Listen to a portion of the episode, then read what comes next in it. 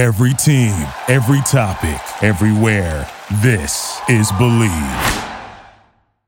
Fred Funk from long distance somehow gets it to go.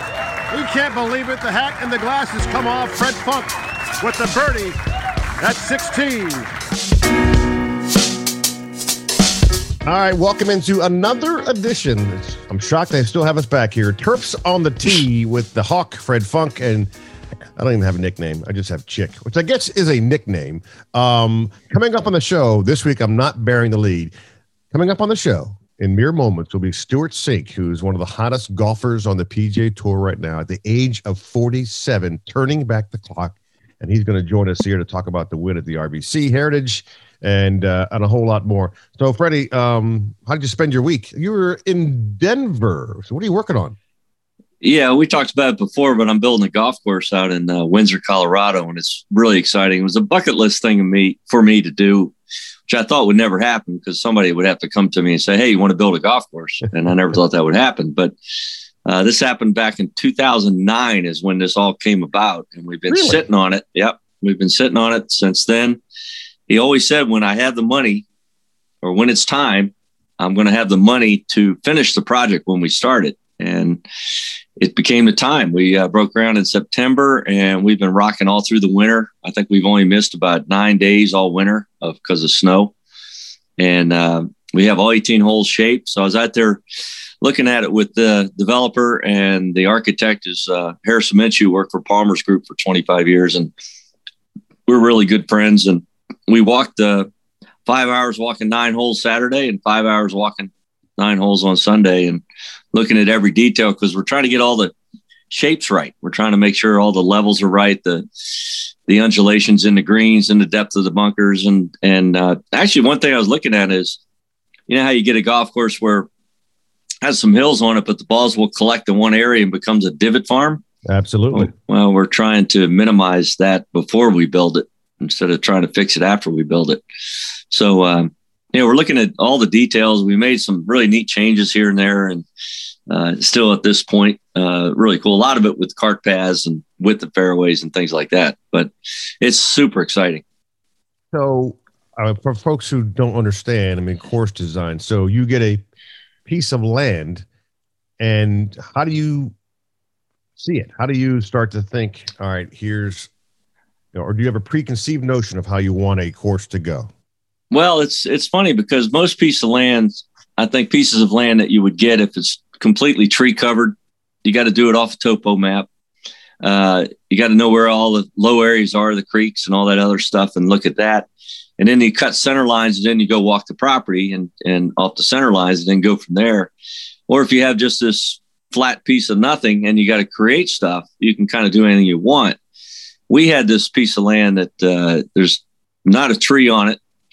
Uh, it drops about 300 feet from top to bottom. It has these huge arroyos, which are just big erosion ditches that have been there for thousands of years. And the land dictated what we had to do. We had to go where it told us to go because uh, we're not going down in the arroyos. We're just going over and around them. And it's an amazing piece of property. And when you first look at it, especially an aerial photo, you see, golly, there's no way you can build a golf course on that. And then as you get down in there, uh, the shapers, we have three shapers, the guys with the big bulldozers that, that move all the dirt. And all of them have been doing it a combined uh, 90, about 100 years between the three of them. And they say it's the best piece of land they've ever worked with in their life for a golf course. Wow. Wow. So it's really special. It's going to be the longest golf course in North America, the fourth longest in the world at 8,400 yards. Oh but it'll play probably 74, 75 from the back tees because uh, we got a mile high and we have yeah. a lot of uh, downhill holes that are that are you're going to see a lot of 400 yard drives plus from oh, these guys because of the run out that it'll have. We're making it really firm and fast. It's going to have that uh, British style link style grass, the really tight fescue. And then it'll have all the native areas with the real high grass off to the side. And it's going to be spectacular. It'll be a high end public um, golf course, and it will be really nice. And you're uh, pretty much a life member if you want to be. Oh, yeah, absolutely. Yeah, you're in. Yeah, oh, that is spectacular. I can't wait. That's awesome. That is ridiculous. Um, that's very cool. And I know that when it's finally said, said and done, it's going to be just a, an awesome experience. It yeah, it's called Rain. Dance too, actually. So the name of it's Rain Dance. That was the name of the property. It's a really great name, Oh wow! and we're going to nickname it because everybody call it like we're going to go to the dance. So we're calling it uh, Welcome to the Dance, and and that's it. So we in the summertime um, or in the wintertime uh, on the side of is this big hill on the side. We're making a snow bunny hill on that side Oh and and during the summer it'll be an alpine slide and also be a uh, uh, like a X Games bicycle course with the jumps and everything. you got everything. You got everything. And yeah, it'll have an ice rink. It's going to have a zip line. It's going to have a hotel. It's going to have a chapel. It's going to have a convention center, a huge clubhouse. Um, 18 of the most spectacular holes you ever see. It's literally, uh, it's almost 18 signature holes. It's it's ridiculous. It's it's so pretty. you know, a lot of guys when they get into this, they just they do nice and quiet off to the side. They get their course done, and it's done. People enjoy it. You have, you guys are building a mecca out there in, in uh, Windsor. Colorado. Well, it turned out that way. Originally, it was just going to be a golf course, and it's turned into all this other stuff. Wow. So it's it's uh, pretty amazing. But it's going to be called the it's rain dance, but it's going to be the dance. So we're going to do the dance. So it's going to be called the dance. So a lot of guys who could never get a date to the dance when they were young because they were nerds playing golf are now going to play golf at the dance, which is kind of cool. Um. All right, so we got uh, Mr. Stewart Cink joining us here shortly. Uh, real quick before he gets in here, um, the Zurich Classic team event, um, won by Cameron Smith and Mark Leishman, the Australians, uh, in a playoff. Mullet head, mullet head. Yeah, that's a great mullet. Have you ever had? A, did you carry a mullet? No, I just I had awful hair back then. I mean, I had yeah. I mean, I grew it over my ears and I had it halfway down my neck, but not like Really? his. Yeah, There's no pictures of that that I've seen, which I probably No, don't my high see. my high school picture was pretty. Uh, it was not good. High Point High School. Is that what that was? No, yes, sir. Yeah, we called it a high joint. Oh, folks Properly named. know, we're Properly we- named. folks who are listening to Terps on the Tee here. We are both Maryland kids, so I know High Point High School very well. I went to Montgomery Blair, but we did threaten my oldest because we live in our our public school would be High Point, and our oldest was acting Really? up when he was young. Wow. and uh, we said, "Hey, listen, you keep acting up because we're gonna, you know, we're fortunate enough to to be be able to send our kids to to private education. Um, but since he was acting up, we told him, "Listen, dude, you, you keep this up, you're going to High Point." And his initial response was, "Oh, um, they they have metal detectors there." He was so nervous about it, so it kind of worked. He's like, he'd heard things about High Point. Um, Well, back in the day, it was the best public school in by far in PG County at the time. But uh, well, other than they they built that big one in uh, Greenbelt was a was it Roosevelt. Rose, Roosevelt? Yeah, Yeah. that became a a really good one. But we had a great uh, reputation back then as an educational school. Yeah. Um, yeah, and then it you know they all change. They all go through their cycles. They, you, They just yeah they all Yeah, they they, do. really do. We've had two Blairs. I, people say, "Did you go to the old Blair?" I go, I, I correct them. No, I went to the original Blair, uh, Mhm. Which I'm the low man on the totem pole when it comes to celebrities. We had Goldie Hawn, Connie Chung, Ben Stein, great comedian, the guy who's yeah. Bueller, Bueller, um, uh, Carl Bernstein um, from the political uh, realm. Bunch of uh, and Steve Francis who played basketball at Maryland. A bunch of Blair folks. It's I like Goldie Hawn. I do too. And you know what's Yeah. cool is that she came back for something, and I tweeted her, um, just talking about Blair, and we started we started a discussion about Blair, which is you know I- never in my wildest dreams did I think I'd be ever conversing with with Goldie Hawn, and, and there I was, two Blair kids. Um, she obviously turned out a whole lot better than I did, but that's that's fine. I'm okay with it. Um, I don't know. I think you're pretty cool. I'm Yeah, pretty sure. I'm yeah, I pretty think sure you're pretty- she had a better she had a better career. Um, Well, she- she might not be as happy as you. well, yeah, she's pretty hippie. Jeez. um wow yeah so anyway uh the uh zurich classic is won by cam smith and, and mark leishman uh unfortunately on the first playoff hole louis oosthuizen and his partner charles schwartzel were there and louis this this makes amateurs feel almost kind of good louis just on a par the par five at at the at the louisiana just absolutely hits it right and it's out of bounds and basically uh, they're they're done for the day um, and before we get to that story, I see now that Mr. Cink has uh, chimed in, so we're bringing him in here. Um, and I believe there he is. stewart cink is joining us now. Um, Stewart, Chick Hernandez, and your buddy Fred Funk here. Um, so thanks a lot for joining us here early on this Monday morning. Um, I, I right out of the gate, I just want to know what happens on a Monday after you win a tournament. What is that day like for a guy who wins a tournament? Well, um, good morning, first of all. Good morning. Good, good morning. Hey.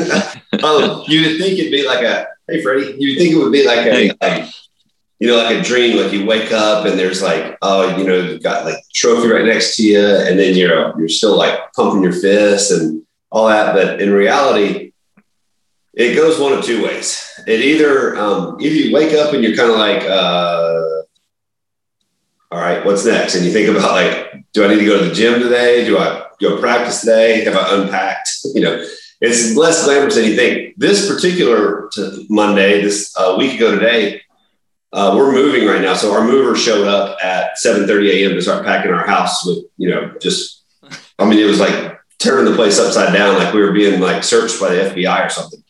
So um, we rolled in from Hilton Head about 2 a.m. on Sunday night, and 7:30 they were at the front door with a team of uh, packers to put things in boxes and out the door. So it was there was no real uh, time to be celebratory because we had to get right into another phase of our life. You know, was, for me, it was always different too. Sometimes you're elated, but that elation goes away pretty quick. It's like, okay, we've done that, been there. All right, we've got to move on. We got to get that next one. And then uh, it, it, it seems like it never really drops, but it was really a special win when it, well, what you're doing, especially at, at 47, having your son on the bag. It was great seeing your family out there and watching and, and Lisa having the tears rolling down underneath her sunglasses. I don't know if you saw that. It was, yeah, I did. It, it, it was so good. And it's, it's just such a great story that you have and then everything that you've been through and what Lisa's been through and the recovery and everything. It's it's just a feel good story. It's fantastic. Uh, it's been, you know, uh, in fact, I think her. Let's see, today's the twenty sixth. Two days from now, she'll have her. It'll be her five year anniversary from the day she got diagnosed. So, um, if you can believe that, five years has gone by. It um, a lot has happened, but um, she's doing great, and uh, you know, she's still in treatment. She's not out of the woods or anything, but she's doing really well, and um, we're just blessed to have every day. And I think that attitude has kind of helped me, you know, um, kind of appreciate where I am in golf. And it, it, it takes, it, it, helps take the, the sting out of some of the poor shots and whatever, you know, I mean, the expectations are way different than they were when we were in our 20s and 30s at what they call, you know, the peak of our careers. And so um, the expectations change a little bit. And that has a lot to do with, you know, being relaxed on the course and smiling a lot and, and, and, you know, maybe playing better. Yeah, my, my wife's a uh, breast cancer survivor as well, and you know it it changes everything, and people, even she, you know, uh, she had ended up having a double mastectomy, and you know there are times when, out of the blue, she will ask me, "How did you do that?" And I'm like, "What are you talking about? Well, how did you take care of me?" Because you know we're talking, you know, having to take out, you know, the ports and stuff and all of that jazz and, and cleaning out lines. And I, I just looked at her and said, what do, you, what do you mean, how?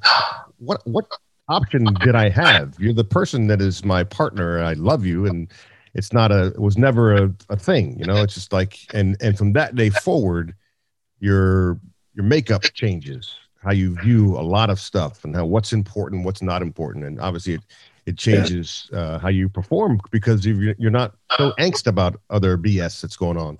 Um, yeah, that's true. Yeah. With your son Reagan, so take me back to because I can't get my son to go to the store with me.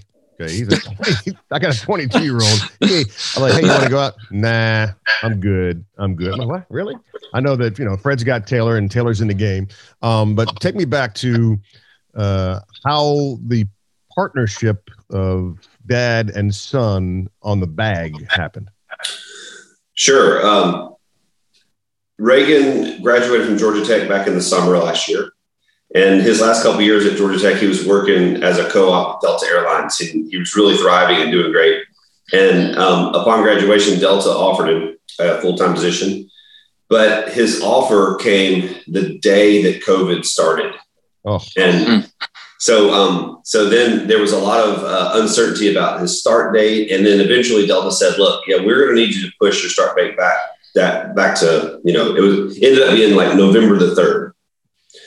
So he had this sort of uh, time where he was in flux, and um, he got engaged during that time, and so his life was getting kind of set up nicely, but it was going to be uh, delayed.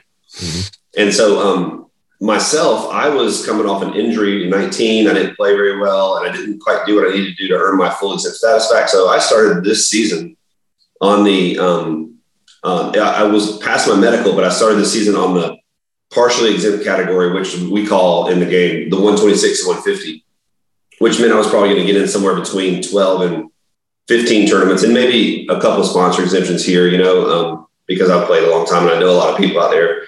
So um, we were having this powwow. Uh, Connor, my older son, wasn't there because he lives in Jackson Hole. He, he was living in Jackson Hole for this ski season, work from home. You know, he's got the millennial dream life.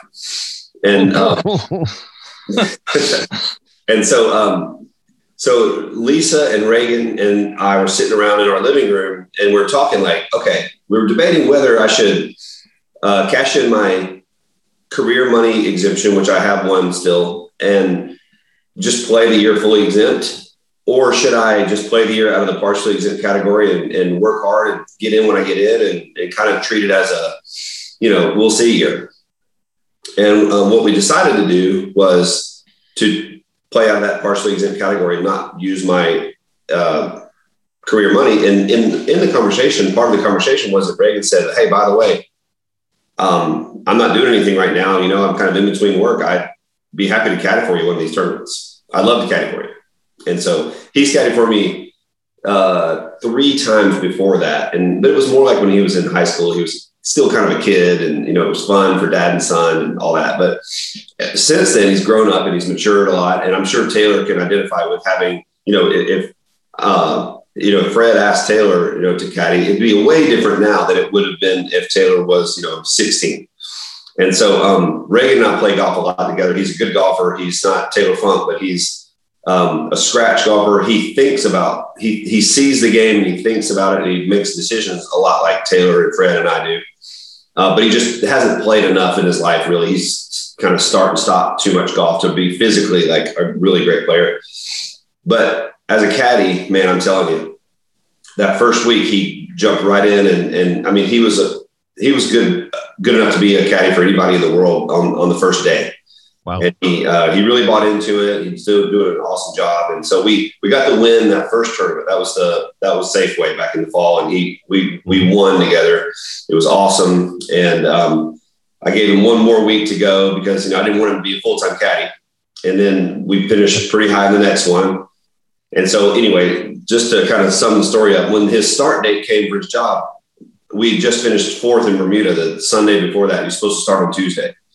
So another family powwow comes up, and, and it started by us discussing whether he was going to caddy at the Masters, and I wanted him to. And I said, well, you know what? While we're at this, how would you feel about just caddying all the way through this season? and he's like, I, I, I, can't believe you asked. I'm so glad. I, was hoping you asked. I, I love this. It's fun. Let's let's keep it rolling. And anyway, we made a few calls to Delta and talked to his team. And um, fortunately, one of the guys that I know at Delta is uh, Ed Bastian, who's the top guy at Delta. So, um, and I didn't ask Ed for any favors. I was more asking for advice. Like, what would you do if you're in my position? And Ed was like, Stewart, we love Reagan. He's going to work for Delta for 40 years if this was my daughter or my son, I would not hesitate to take this opportunity to do this. So just go and he, he can come back to Delta. And it's not like Reagan has any guarantees at Delta or any other place. He has no guarantees. It's not like he's got a job waiting, but we're doing this and um, he'll be somewhere else at the end of uh, the season and we'll see where it goes. You know, Stewart, he's going to take a hell of a pay cut. he's going to take, yeah it's going to be hard for him to jump in and, and, and make the kind of money he's making caddying. But I'm sure. you, keep- you know, going, going back to the caddying thing, though, seriously, I mean, Fred, you know, the life that we live, I mean, it's pretty much a one man traveling carnival. And the caddies, I can't even imagine what it would be like to, to be a professional full time caddy your whole life. And it's nothing I would ever wish on either my kids or anybody that I care deeply about. And I just, uh, I wouldn't, you know, my, my son's just getting started with his marriage and his, um, I just don't think I would want him to be traveling away from her because you know how that it's just so difficult to travel and be gone from your family as much as we had to back in the day. And, and so I wouldn't want him to do it. And that's been a big part of our conversation. So um, we love it now. It's temporary. It's got an endpoint, and I'm just also retire when he's done. no, you're not. You got Champions Tour coming. oh yeah, I forgot about that. yeah, you forgot about that. You're now you're exempt until age what 50, 50 at least 50. 51 and then you, and yeah, about 51 and a half. And then you still have your lifer if you want it yeah. all time and so you can do that. Speak. I'm going to back up a little bit on perspective and and your attitude, your mental picture that you have now. And Jim Murphy, I think you work with Jimmy, right? I was. Yeah, I did. I worked with him for about four years, three or four years, and I, I, still I don't work with him officially anymore, but I definitely still employ a lot of his uh, philosophies. Yeah, I've always had difficulty with that because um, I worked with Jim as well, and I just had a problem where you're not ever supposed to focus in on results. And it's just the game. And it's obviously it works if you don't, but it's hard to do in golf because you are what you, you shoot. You pretty much are, are defined in golf success or failures based on score. And it, I just couldn't get past that with, with him. Uh, although you have to. And it sounds like with you now that the way you're playing, your attitude on the golf course, uh, you're just so much more accepting of uh, you know whatever the difficult stuff that you're you know the bad shots or a bad day or whatever. And you're just going out there really enjoying uh, where you are in your life right now uh, everything that's that you've gone through your perspective obviously with with dealing with lisa and and you know all that and, and then having your son on your bag you just seem to be on a, a real relaxed high right now as far as playing golf yeah, I, I believe that's true. And um, I'm going about golf the way I always wanted to go about it, but I always felt like I was a little bit hindered. And that is um, part of it's the Murphy way. Like, um, I do understand that you are what you shoot in, in, in a sense, but also I've worked really hard to try to understand why that is such a thing with us and why we get emotionally tied and attached to it. And um, so now when I inevitably feel that way, I can kind of piece my way through it and, and think through, um, you know, why it is that like I'm so like or nervous over a certain shot, or maybe I'm like embarrassed because I hit ball out of bounds or something like that, you know? And I understand the connection between where that ball went or where it didn't go and where my body and my mind are feeling and doing. And so I can kind of make sense of it as opposed to standing there just like, you know, the old phrase like throwing up all over yourself, right? Well, there's a reason you throw up all over yourself. And it's that connection that you understand that it's not where the ball went, it's how you feel about where the ball went that is what scares us. And so um, I, have done a lot of work with other guys too, including Murphy. But um, but that's helped me be calm. But also having Reagan out there, you know, father and son. Reagan's uh, he's 23. He or he's 24 now. Just turned 24. He's um, it, it's it's a little bit easier for me to dictate sort of like here's what we do. Here's our operation. This is a manual. It's like you buy a car and you got a manual. Well, if you need to fix something, look at the manual, right? And with other professional caddies I've had in my whole career, um, they've been really good. All of them have had their strengths but I've had a difficult time really implementing my kind of style of play and what I want to do and, and having that um, approach that just basically makes all the decisions for me. I felt that way in my heart, but it's been kind of hard to implement it because I've always felt a little bit of a difference in the philosophy coming back at me from the caddy. And, and with Reagan, he has learned golf by watching me and playing with me. He um, is completely, you know, he's a clone. He's a mini me as far as the way we think on the golf course. Uh, and I, I mean, he's he's great to have, and we almost never disagree. We have the same exact philosophy, and we're attacking golf courses like crazy. But we're also putting the foot on the brake when we need to, and we recognize that time, and it, it feels just like a really comfortable way to play the courses right now. And so that combined with all the other, you know, um, facets that are sort of making up this um, this relaxed position I'm in has just really has just turned into some you know, at times, not all the time, but at times it's turned into some good, relaxed uh, rounds. We're talking with Stewart Cink, eight-time winner on the PGA Tour, and also the winner of the Claret Jug back in 2009. Um, we're talking about the fact that his son Reagan is the his caddy. Um, if there's if there's one positive out of the pandemic is that, and I say this knowing that the other side of it is not so good, and that is that less crowds afforded us the chance to hear the player caddy conversations much better, right? Um, and so we've listened to you and Reagan talking, and you've talked about the system. If you can let us in on, don't give away all the your your secrets, but what is the system that you guys are working with? What what is that? Well, it's really just kind of a decision making tool that um, I kind of um, you guys have probably heard of Scott Fawcett's decade system. I subscribed to it when I was searching for kind of a way to quantify the way that I felt about how to properly play golf because I was just hearing a lot of like, oh, you need to be more aggressive in that. I sure would, you know, and no offense to any of my other caddies. I mean, they are all, they're all really good. But I was hearing a lot more take more dead aim from places where I'm like, I just don't feel like that's right. But it's hard to have that conversation where you uh, you just say, I don't feel like it's right, even though I'm in the end the boss of the of the situation here and the CEO of the company in a way. For me, just to say without any kind of evidence or empirical backup, to say I don't feel like that, it was kind of tough, and it left that conflict or just a little bit of. And so um, I, I subscribed to Scott Fawcett's decade system and, and I read about it and I watched his videos. And um, what I was hearing every time I would flip over to a new piece of information was that this basically uses strokes gain statistics and his experience to quantify exactly the way I already feel about playing golf. And I took the system and I kind of tweaked it to my own, um, you know, uh, my own way. I went out and used TrackMan. I kind of figured out my own dispersion rates and all that stuff. And basically, what we do, me and Reagan now, is we kind of use a sort of you I don't know hybridize or bastardize depending on your, the way you look at it version of of that. And um, so we know how much dispersion roughly that my typical shot's going to have with each club. We know we can just kind of take that um, sort of like uh, this we call it a splash zone. We can take that and just sort of overlay it over every green depending on what club we're hitting now. And um, we look at the whole locations the night before and we just say you know we don't want to be over here. This over here will be fine. And we kind of move that splash zone towards that area that says this will be fine.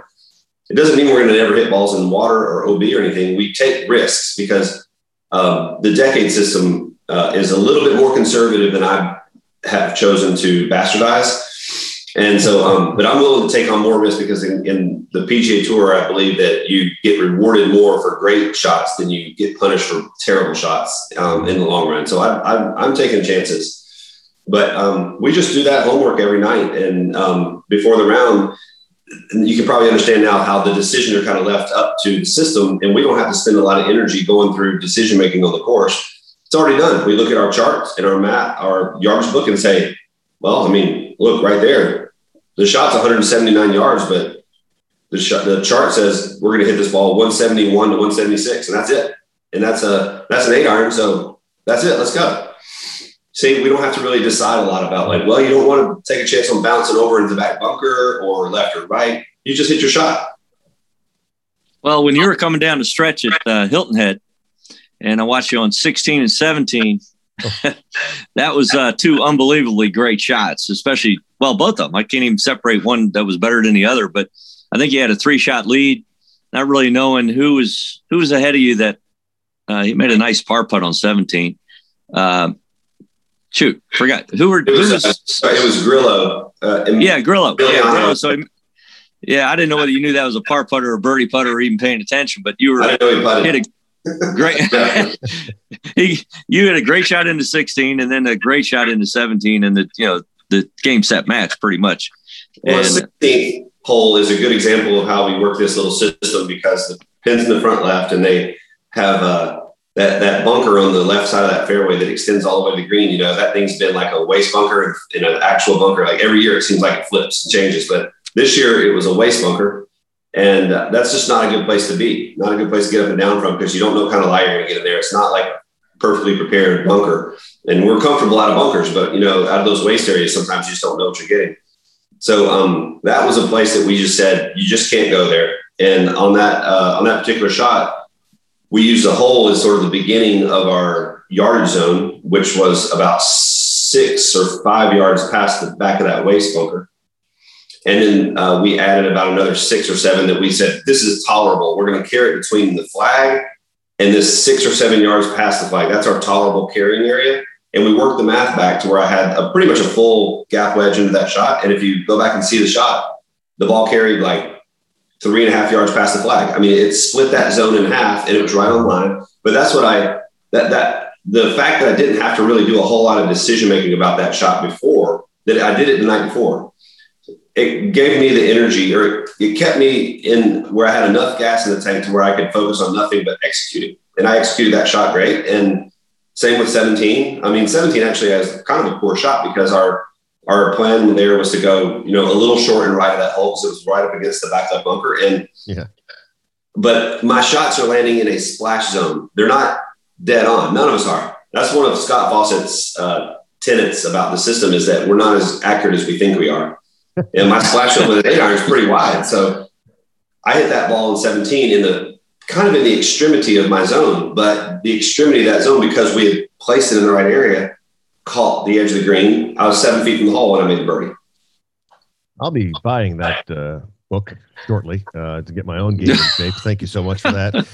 After what happened this past weekend on the amateur level, um, 2009, you win the Open Championship, and obviously uh, there's two stories there. Stewart Cink wins, and Tom Watson uh, at the age of 59 does not. Um, how many times have you heard uh, from people uh, the general public. Man, I was, you know, right in your face. Man, I was really rooting for Tom Watson, but good win by you. That's pretty much how the conversation goes every single time. every single time.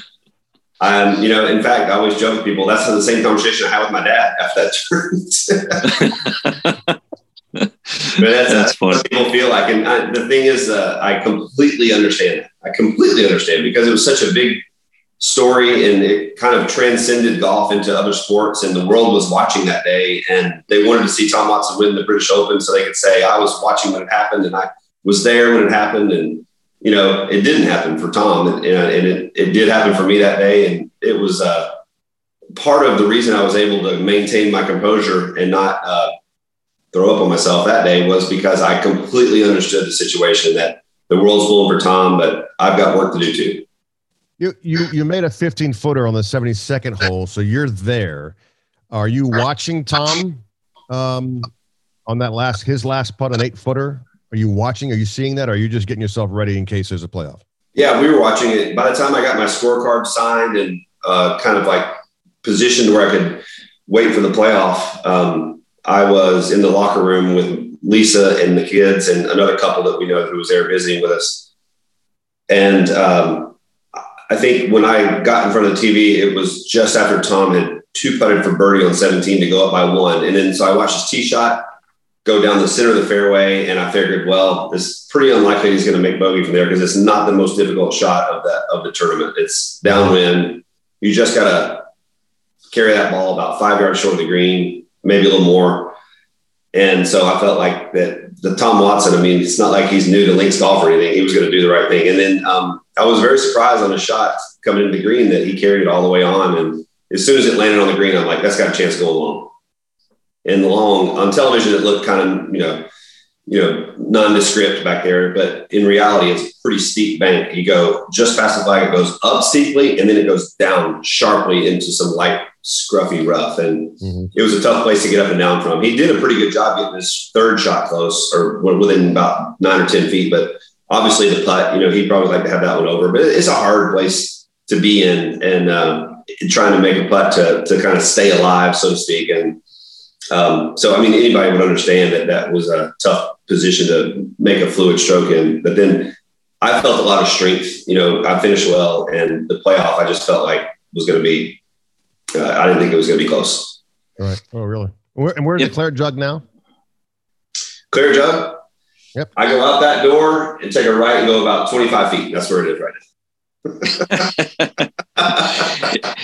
if I remember correctly, uh, Lee Westwood gunned his first putt um, in regulation. Well, obviously in regulation on 18 and missed it coming back, thinking he had to make that uh, birdie putt and cost him a chance to get in the playoff, if I remember right. So here's a guy that's still weighed down by not being a major winner and probably one of the most talented guys to not have a major. It's, uh, you know, he still has that mantra that follows him around.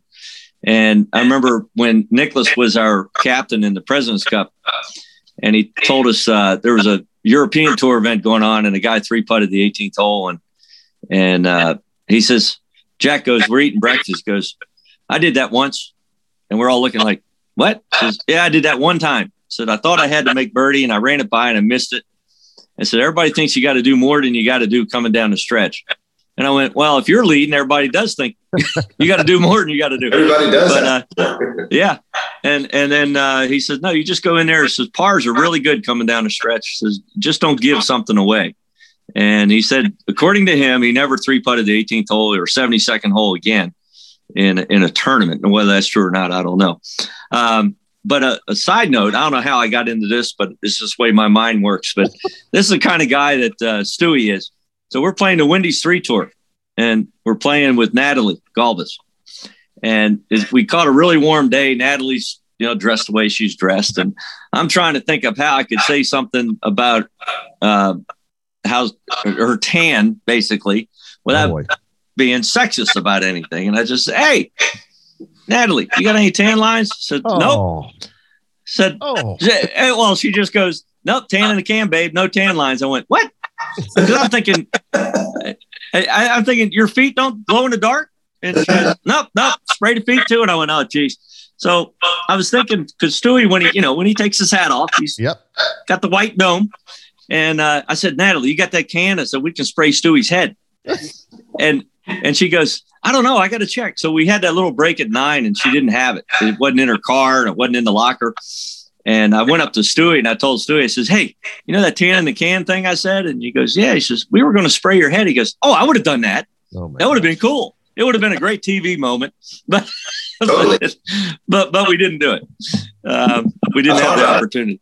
I'm not doing that. I mean, but look at this thing. Look, look at this. Yeah, it, it's it's it's a it's a look.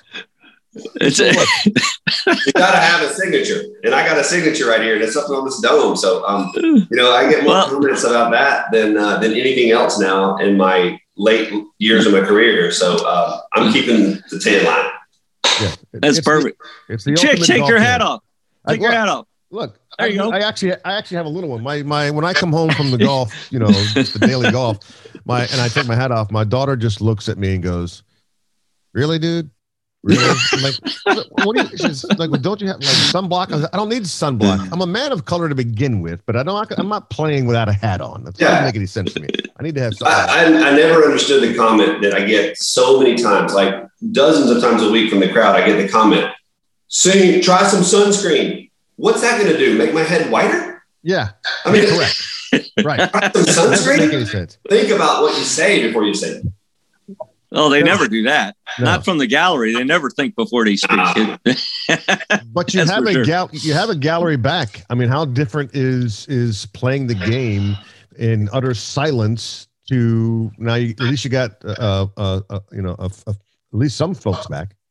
Yeah, we got some folks back, and actually, it feels like we have everybody back, even though we don't have anywhere near everybody back. But compared to what it was like for so many months, it feels like we got crowds. You know, you got hooting and hollering, and you got uh, what feels like crowds. But it was kind of weird um, at first playing in front of nobody, but got used to it. I mean, we're so dialed into what we're doing that you know.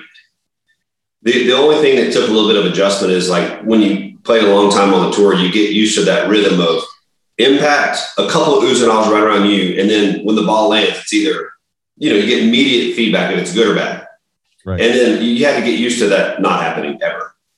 And uh, but it's not like we don't have to play golf at home without that. So it, it wasn't a huge adjustment, but it's been nice to be able to interact with the fans again a little bit and um, and see them and hear them and, and we don't hear that much uh, uh, as far as like roars. Augusta this year didn't have much in the way of roars, but there was some people, and you know, it's just been nice to have the, the. It's nice to see that people have the confidence to be out with each other, and, and the events have the confidence to let people in. It's actually harder without people uh, because you can't bounce the ball off the spectators. Nice. And, and yeah. well, they're in play, and sometimes off, we you, use you them. Don't hit the ball out of bounds. So what are you talking about? Well, if you want to go over a green and the green's packed with people, and you want to take on a pin in the back, just bounce it off the people. So, Fred, when's the last time we, you hit a ball out of bounds? When's the last time you hit a ball out of bounds? Oh, geez, I did it at uh, oh man, I had a three shot lead on Bernhard at the at the regions in Birmingham, and on the twelfth hole on Sunday, I this is the backup runway for the space shuttle. It's huge fairway, and I took it down the left side and I pulled it and it hit hard pin and went out of bounds and I made triple.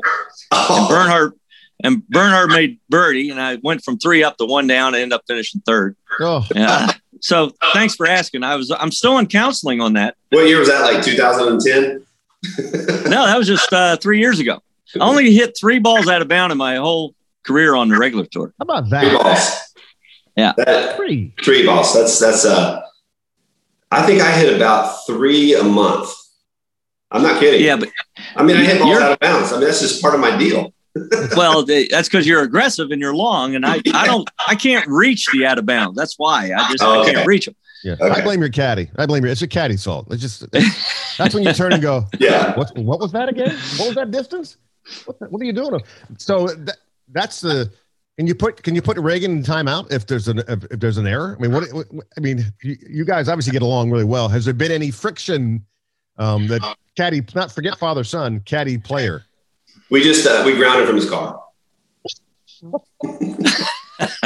no, that's the only the only friction we've had with him being my caddy has nothing to do with caddying. It has everything to do with when he's not caddying. That is that it's easy to sort of like regress back into the college fraternity lifestyle of a weekend when you're not caddying because two weeks off means he's got nothing to do for two weeks. We try to keep. He's living at our house right now before he gets married, and so um, we keep him with chores and, you know, you got to earn your keep here by doing things for us, being like a, you know, an errand runner and whatnot.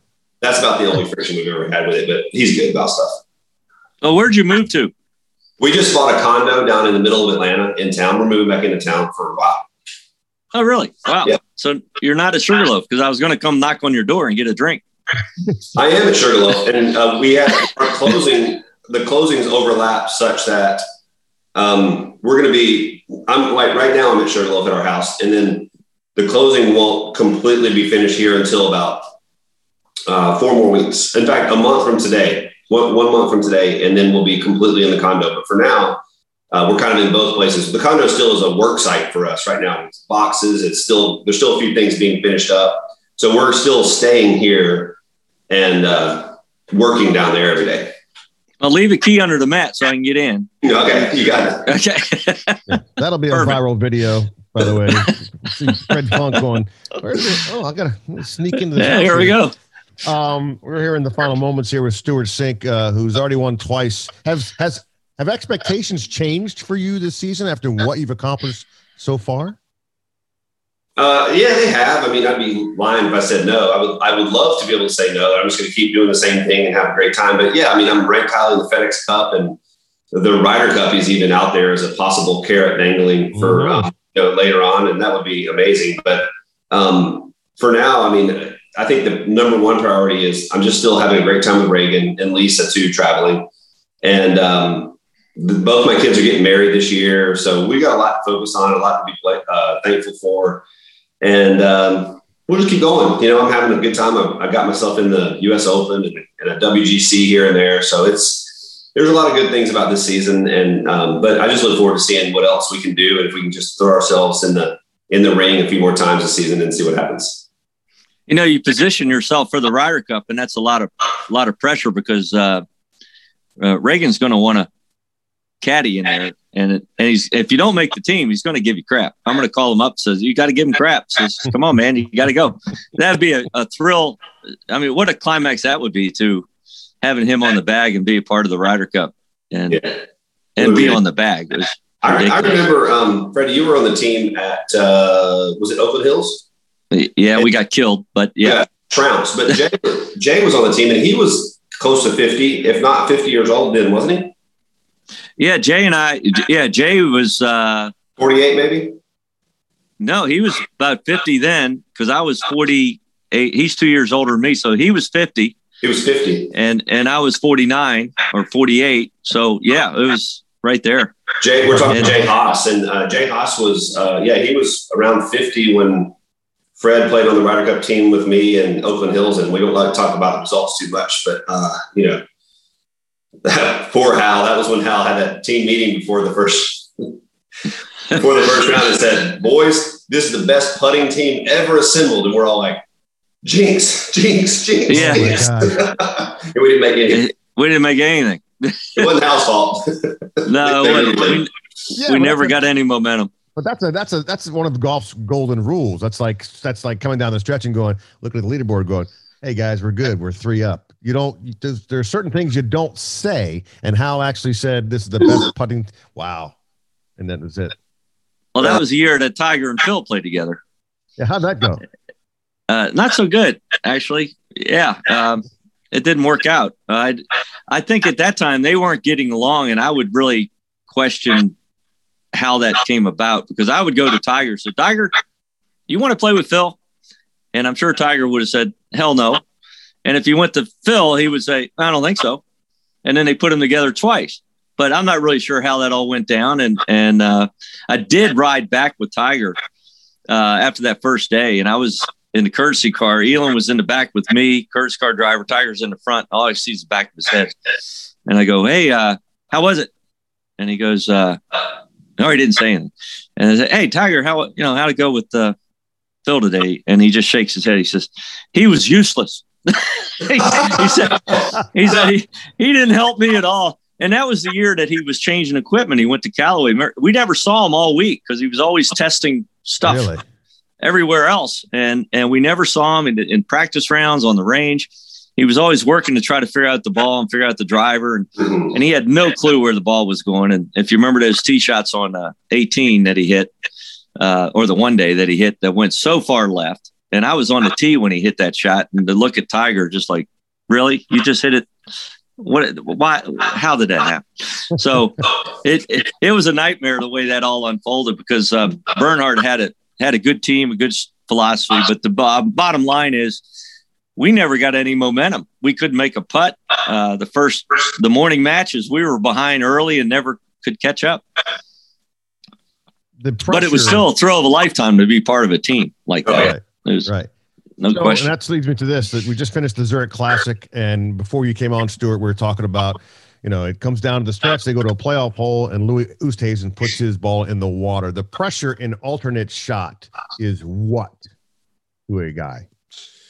Uh, well, it's. I think it's something that you have to overcome. Um, you don't have the rhythm of yourself hitting the shot, and you do feel that sense of like, I don't want to let the other guy down, which is really dangerous in golf. That's why it's hard.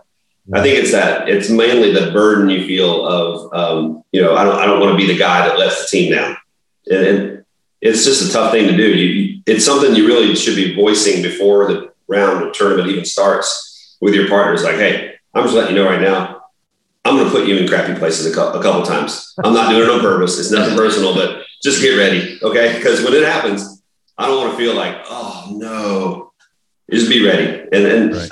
but I've I've I've always enjoyed um, alternate shot more than best ball myself. I've I've really thrived in that format over the years, and um, and I think it's because of that. You know, you kind of have to wrap yourself around the emotions of that format. And, you know, my game shouldn't fit in that um, format as well, because typically I've, especially back in the day, I was a pretty crooked driver and a long hitter, but I just kind of scrambled my butt around the golf course and made, made scores somehow. But a lot of players didn't feel comfortable playing that way. Fred probably wouldn't love that at all. Although we did okay when we played out together, didn't we, Fred?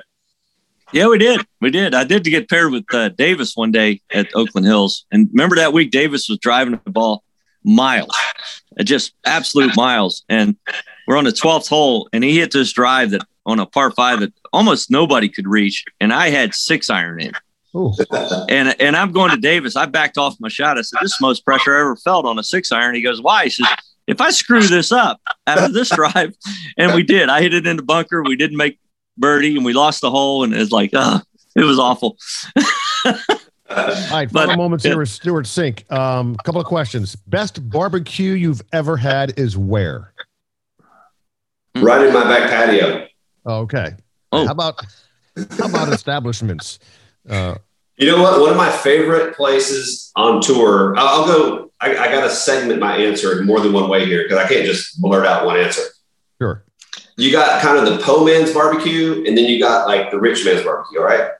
Rich Man's Barbecue, I really like Dinosaur in New York City. Um, Absolutely. It's a, a, small chain around this, this yes. state. Um, I don't know if they're anywhere except New York, but I know there's one up around Rochester and they're around nice. New York, New Jersey.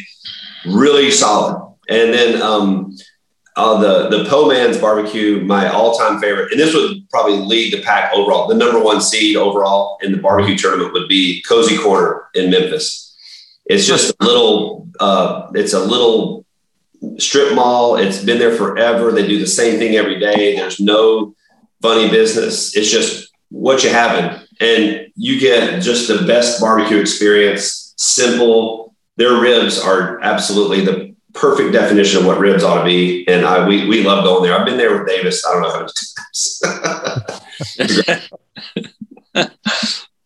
Um, uh, my son, one of my sons goes to RIT, uh, Rochester Institute of Technology. So we have gone to dinner at Dinosaur. Uh, and when I covered March Madness, covering the Terps, uh, we're up there in Syracuse, straight to Dinosaur Barbecue. It is yes, it's it's very good, very real very good. very good. Uh, you have a tattoo. The tattoo is what? uh, you may remember the name Briny Baird. You guys remember Briny Baird? Yeah, he's uh, my college roommate for a year, and one one uh, qualifying round, we decided to um, stop by and get a six pack of sprites on the way home, and um, except it didn't say Sprite on the label. And after that, we uh, decided to go get tattoos, and so uh, Briny Baird and I will be forever linked by our almost matching tattoos, which are located right on my belt covers it up, and it's on the right side and uh, about the size of a half dollar. Mine is a Jamaican flag colors with a uh, with a smiley face in it, and Briny's is a Jamaican flag circle with a peace sign in it. And so we're like twins that will never be separated at birth or anytime after. wow, tender, that's a tender spot, by the way. That's uh, I have one on my forearm that's a scorpion. I didn't feel that because I, I was, you know, suffering from an internal alcohol rub at that point. But uh, that is that is that that hip that hip area is very sensitive. That's yeah, very, a little bit. I don't remember feeling too much though that day when it, when it happened. Outstanding. Uh, and uh, final question: Worst score you've ever taken on a hole? You know, one of my um, it may have been the worst score. I made a nine in Las Vegas. I've made a ten actually. I made a ten, and it was at uh, a pretty well-known hole, TPC uh, River Highlands in Hartford, Connecticut, the 15th hole. It's a hole that even Fred can drive it on the front edge there. And, I mean, I've, I've, hit five wood on the green, and um, I was, I don't know how many years ago, 15 years ago, maybe I was in pretty good shape in the tournament on Saturday, like maybe fifth place, and I pumped a couple right and lost a ball or two, had to take an unplayable. And anyway, I, it added up to 10. So that was, uh, kind of devastating, kind of a chuckle. Um, you know, it, when you make a score like that, I mean, it's it's just a train wreck mentally, is what it is. There's really no way to really explain it other than that, but it happens out there. I mean, everybody goes through stuff like that. Right? Anything? Uh, no, that, but uh, on, that is one of the best short holes I think designed. It's it's really fun because everybody can get there, but there is enough trouble and you're trying to avoid that trouble left, which is the lake, and you go right, you're dead. You just can't go right. You, yeah. you can miss it left to make five or you can still make four, but uh, yeah, you go right, you're dead. But that's a a, a great place in the in the uh, in the on the golf course, being the 15th hole coming down the stretch to have that kind of risk reward hole. I think it's a great design. At uh, did Norman do that? I think uh, no, that was done by um, I believe Howard Twitty had something to do with that. And Howard Twitty, you're right. Kind of came in there and, and and changed it with their in-house design guys. It's a great hole. You know, that, you talk about holes that re- reward a good drive. I mean, that is the ultimate hole that rewards big time a good, straight, solid drive. You don't have to be exactly right on the distance, but man, you got to be about there's about 20 yard gap. And if you hit that 20 yard gap, you are going to be rewarded big time. But if you miss it, man, you better get ready, brace yourself because you're going to get punished. It's a great same hole. thing with seven. Same thing with 17 there. Same gotta thing hit with that. yeah. Got to Yeah. hit that fairway. You know, I hear the guys on the TV talk about all the time how like their the accuracy is not as big as it used to be, and, and I agree that you know it's to a certain extent true. But man, golf feels a lot easier from the fairway. It does, and some holes, some holes just really reward a good drive. That's in fact that's something that Reagan and I were talking about at the Masters this year when we came around on Sunday on. Uh, on 13, he actually said, and this is, I thought, pretty astute observation. He said, I've never seen a golf course that rewards a good long drive on the par fives like Augusta National does. The drive is so important on holes like, well, all the par fives too, is such an underrated driving hole. Um, but 13, a good long drive goes a long way towards easy, easing that hole up. And that, I thought that was a pretty good observation he made. It is true. A, a drive is a big part of those par fives. What's next for you? Uh, Wells Fargo. I'm going to take off uh, next week too because of this move, or I mean this week, and and the move and help unpack boxes and get settled, and then Wells Fargo in Charlotte, and then uh, PGA will be next for me after that. So I'm, I'm pretty much playing every other week coming up. We're trying to kind of ease into this move and not do it all at one time, and um, I'm playing some and taking some off, and then we'll uh, have a, a stretch run this summer. Well, I tell you, uh, go ahead, Fred. well, I was just going to say, in in three years when you come out to the senior tour, Champions Tour, I'll caddy for you because because I need a pay raise. Oh boy, That's- I don't know. I don't know, Fred. I think you'd be a great caddy, but I think you're a pretty good player too. So um, I think you need to stick with what your uh, day job is. Yeah. All right, I'm I'm working at it. I'm working at it. I hear you. Your, your your body can't carry a bag anymore, Fred. You can carry a club, not a bag, man. Your your shoulder would pop out of socket, your knee would pop out. It wouldn't happen. Come on. Well, he only needs uh like the eight, the wedge putter, and you know driver. That's about it. So So it's a three club challenge. Great. three club. That's about all he needs. Uh, well, Stewart Cink, we can't thank you enough for your time, and I can tell you from a guy who's got two sons, I would I would give my my right pinky finger to go out on a golf course and have my son caddy for me, and to see what you guys are doing, uh, and at the high level you're doing it, and the enjoyment that is readily apparent uh, with you two. It's it's just so much fun to watch, um, and really, uh, I can't thank you enough for the, the, the during your busy schedule with a move and playing, like I said, at a high level. We really appreciate your time. You got it. Well, it's always good to visit with you guys, catch up a little bit. But um, we're having a great time out there, and maybe uh, we can do it again sometime. That's If great, you Stewart. Good luck. Yeah, if you win Thanks, again, Fred. you're coming back on. By the way, if you win again, you're coming right back on. Just know that, okay? Because Fred's I'm going to call. All right, cool. Stewart, thanks very Yeah. much, man. Appreciate it. All right, y'all be good. All right. Thanks, Stewie. That is Stewart Cink, two-time winner this year on the uh, tour, uh, eight times overall. Got the uh, claret jug right there, it, basically in the middle of his house, which is really cool. Where's your players' uh, trophy? It's in the well, yeah, it's in the office room with the Okay. rest of the stuff. Okay, the rest of the stuff. You're not like. Well, I don't have a tremendous. Yeah, no, I don't have one of those rooms. He needs a museum, like down in D.C., to put his stuff in it. Well, that's the thing, because Roy, I think it was, I think it was Roy who said, "Yeah, I, I went in to visit him, and there's a room that only has his majors in there." Yeah, like what? It's not the eighty something other time. No, no, just the majors. Just like, the "Where- majors." Where, are the other ones? And Tiger's like, I, I don't know. What? yeah. Um, crazy.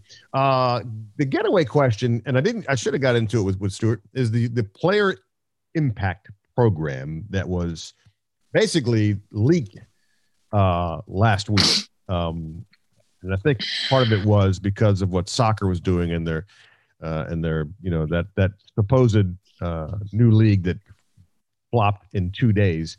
Um, what the tour is doing with this player impact program, which is basically a forty million dollar pot, and they're really awarding the top ten players when it comes to algorithms, popularity, all that stuff. And when I saw it originally, I'm like, well, what the hell is that? Like these guys are already millionaires. What what's the what player a top 10 players going, I need to tweet more. I need to do more TikToks, Instagram in order to get mm-hmm. more. It doesn't make any sense to me, but you're in the game. What did you, what do you think of this program? I'm uh, right with you. I think okay. it's unbelievably bad. I think, uh, I think it opens up a can of worms of, of uh, other issues with trying to get enough, uh, however they do the metrics to measure you know who's doing the best and who's the most popular whatever. I just i, I don't like it. And the other thing i don't know where this 40 million dollar slush fund came from. And and i'd like to know that when they complain about you know what they're going with covid there's a lot of uh, you know sponsors are sh- are suffering but the mm-hmm. the cost of testing and everything else is costing a lot of money and now they're complaining they're going to or they're saying they're going to end the testing uh, you're going to be on your own if you don't get vaccinated in uh, two more months, and uh, and then you're it's you're on your own. I'm I'm one that's not going to get vaccinated, so I'll I'll throw that out there. But okay. my biggest issue with it, and my son actually tweeted it out that why not put twenty million dollars towards the Korn Ferry and get these guys' purses up? And nobody wants to make a living out there. They they don't want to be stuck on the Korn Ferry tour. But right now, you can't make money out there unless you're one of the top players, and it's really tough on on everybody. The caddies, the players, uh, they're not playing for enough. I don't believe they should have a minimum of million dollar purses up to maybe minimum to two million dollar purses. Mm. And if they have that kind of money sitting around, help out the Korn Ferry a little bit. Yeah. And and other tournaments I might be struggling a little bit with what we've just gone through.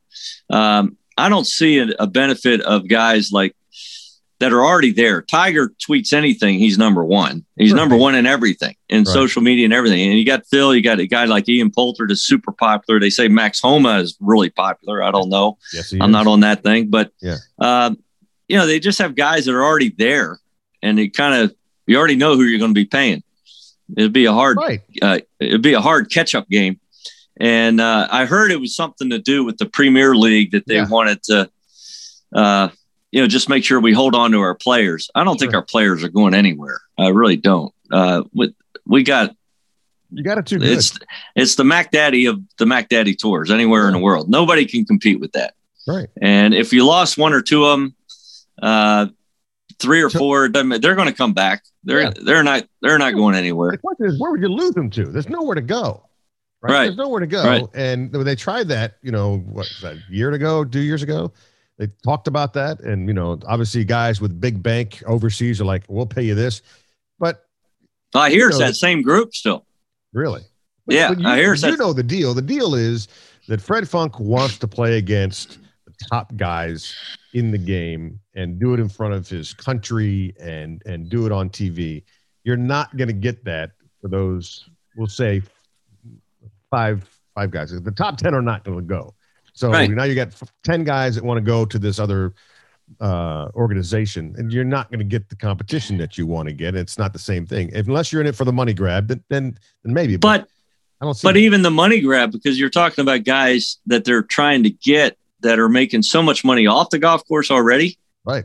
You know, you got the Jordan Spieth and those guys making 20, 15, 30 million dollars off the golf course. And then the what they make on the golf course is bonus. Right it, you're not going to get that on the other tour. They might make a lot more on the on the purse side, right? And but they don't need it. at what point? Where do you need more?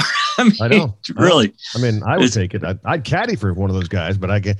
I'm not going to. Now, obviously, that. taxes are going up, and they're going to be paying a lot more in taxes. But right, right. but but it's the the principle of the thing is just just they have a lot of money. They got it really good right now. I just can't see another tour uh, doing anything that can be successful up against the PGA Tour. Right. They uh, really should strengthen the European Tour, and the, in my mind, the European Tour and the PGA Tour should be a total alliance with each other. Mm-hmm. I really believe that mm-hmm. because the European Tour has become a feeder system for. Right. I mean, our tour is the world tour. Right. Yeah. We have less. We have less U.S. players. We're a major a minority now. Uh, there's more foreign based players than U.S. players now throughout the whole tour. Wow. On our tour. I did not know. So, that. Well, I mean, you, you, throw all the Asians and you throw all the Europeans and all right. the South Africans and all the that's true South Americans and Central America now with mm-hmm. Mexico. We got a, mm-hmm. quite a few guys in Canada. And you just go on and on. You got a lot of foreign players, and right. it's it's amazing. That's what they wanted the tour to be with the WGC and everything else. So mm-hmm. they've succeeded, and they're yeah. doing a great job. I don't know how somebody else can go up against that. Right, and, and the governing bodies are trying to get together. USGA and R&A are trying to you know make it a formulated same kind of rule. There's still some differences there. Um, I asked Stu what was next for him. What's next for you? Uh, we're just starting to rock and roll now. We're going um, uh, Houston at the Woodlands, one of my favorite courses next week. Birmingham, one of our majors, uh, the scene, the tradition, and um, and then we go to Atlanta, Sugarloaf, where I get the key to the house. Yes, and nice. And then we have a week off. We go to Southern Hills for the senior PGA and then Des Moines. And then we, we just keep rocking now. So we're going to play nine of the next 11 weeks. I think, and, you, should, oh, I think you should go to Stewart's house no matter what, because I doubt he's going to leave a key under the mat. But you should go take your phone and video yourself looking under the mat for a key. And either you get arrested or you might get a key and you get, get, get inside and you get a nice little cold uh, as well, I know where he lives. He's right off the sixth hole, and it's uh, it's I know exactly where to go. So Perfect. I'm going to call him up now. I know that the number I have in my phone is good. Yeah, because yeah. that's how we got him. that's awesome. Great game. Right. Great game. It's fun to see. I mean, it's great to hear from Stewart Cink, And again, um, I just you know I, I can't get enough of the conversations that he and Reagan are having on the golf course. It's a lot of fun, and you know you you know that he's the son because he always finishes the sentence with, "All right, Dad, let's go." It's like it just, whoa, shit, Dad. That's right, he's a dad. You know, uh, as opposed to the golf talk that we're hearing, then it pops in your head. These two are, and they, he is a mini me. You can hear they're very similar in how they speak, which is kind of cool. Um, but it's exciting to watch a guy, you know, at 47 do what he's doing. Um, you know, we're, the game is changing, the equipment is changing, and guys that are older are still able to compete at a high level. And just it's just damn fun to watch. Yeah, it really is. And what's really neat with this show that we've had, this podcast has been mm-hmm. amazing because you you hear some really in depth uh, discussion with these guys, and to hear the decade system and how he's so aggressive and absolutely, eh, you know, and how he plots. Uh, it's it's really amazing because he's he's playing percentages to a point. Uh, basically, the and kind of the the philosophy that DeChambeau came with is come from that, where the closer you are to the hole, it doesn't matter. It's not like laying up to a yardage like they used to say on a par five. It's now right. the closer you are to the green or to the pin, the better you are. So D- right. DeChambeau says, well, I'm going to start out driving everybody by 50 yards and I'm that much closer and I'll beat him that way. And he has when he's on his game. Right. He, it's pretty hard to beat him. He's also will, good with with a putter. Yeah, very good with a putter. uh, I will be definitely looking up the decade system um, because right now my splash zone is far different than Stewart Cink's. My splash zone, in, in fact, involves a splash. I'm in the water a yeah. lot because I just misclubbed yeah. myself. Well, that was pretty neat when he was talking about that shot on 16 and 17, yeah. where he hit it within. They were shooting for that six yard gap behind the pin on 16, and he hit it three and a half yards behind it. I mean, that's awesome. And, and that's the good thing with, yeah, 17. He didn't need to take that flag along, but he did. I mean, nobody thinks he's going left of that flag because there's no, no. reason to. And yet he knew that his outside splash zone was back of green again. It's like, okay. And he pulled it off. well, he's definitely dialed in with his golf swing for sure. Yeah. yeah. No he's question. longer now at 47 than he was at 27. Yeah. He's a big boy. He's, he's six, four. Six, four. He's, yeah. Yeah. He's, he's a big guy. Six, four, I, I didn't even know he had a, a crown. Uh, you know, I can't he never can't it. see that far yeah. up. yeah, he's a human Q-tip. What he is, that hat off. All right, Funk. Uh, well, good luck uh, next week at the Insperity Invitational. Um, and uh, you're on it now. You got what nine of eleven tournaments, so you're you're you feel pretty good. Your body's in, in decent enough shape. Um, we'll be rooting for you. Those people who are listening to the Terps on the Tee podcast. Um, and uh, we'll talk next week. Yeah, for the guys and girls that are listening, mm-hmm. uh, spread the word because we, right. we're getting, yeah, tell them uh, it's a pretty good little gig here. I think it sounds, and you're amazing because you really, uh, I, I got to just give you a little accolade that uh, you relax these guys so well. You're really good at what you do. And uh, you could do this podcast by yourself and get No, I could not. Probably. no, no, I literally could not. Uh, I love listening to you guys and talking to business, and I'm a golf addict, and I try not to uh, bring in the fact that my my small time amateur career is, uh, you know, the, the stuff that we talk about off off the show. Um, it's just fun to bounce it off with a, with a pro like yourself. So, um, all right, that's it. Um, Fred goes to work next week. Uh, we'll still be on next week. We'll figure out a way to get that done as well. Um, but for Fred Funk, the Hawk, we thank Stewart Cink. I'm Chick Hernandez. This is Terps on the tee.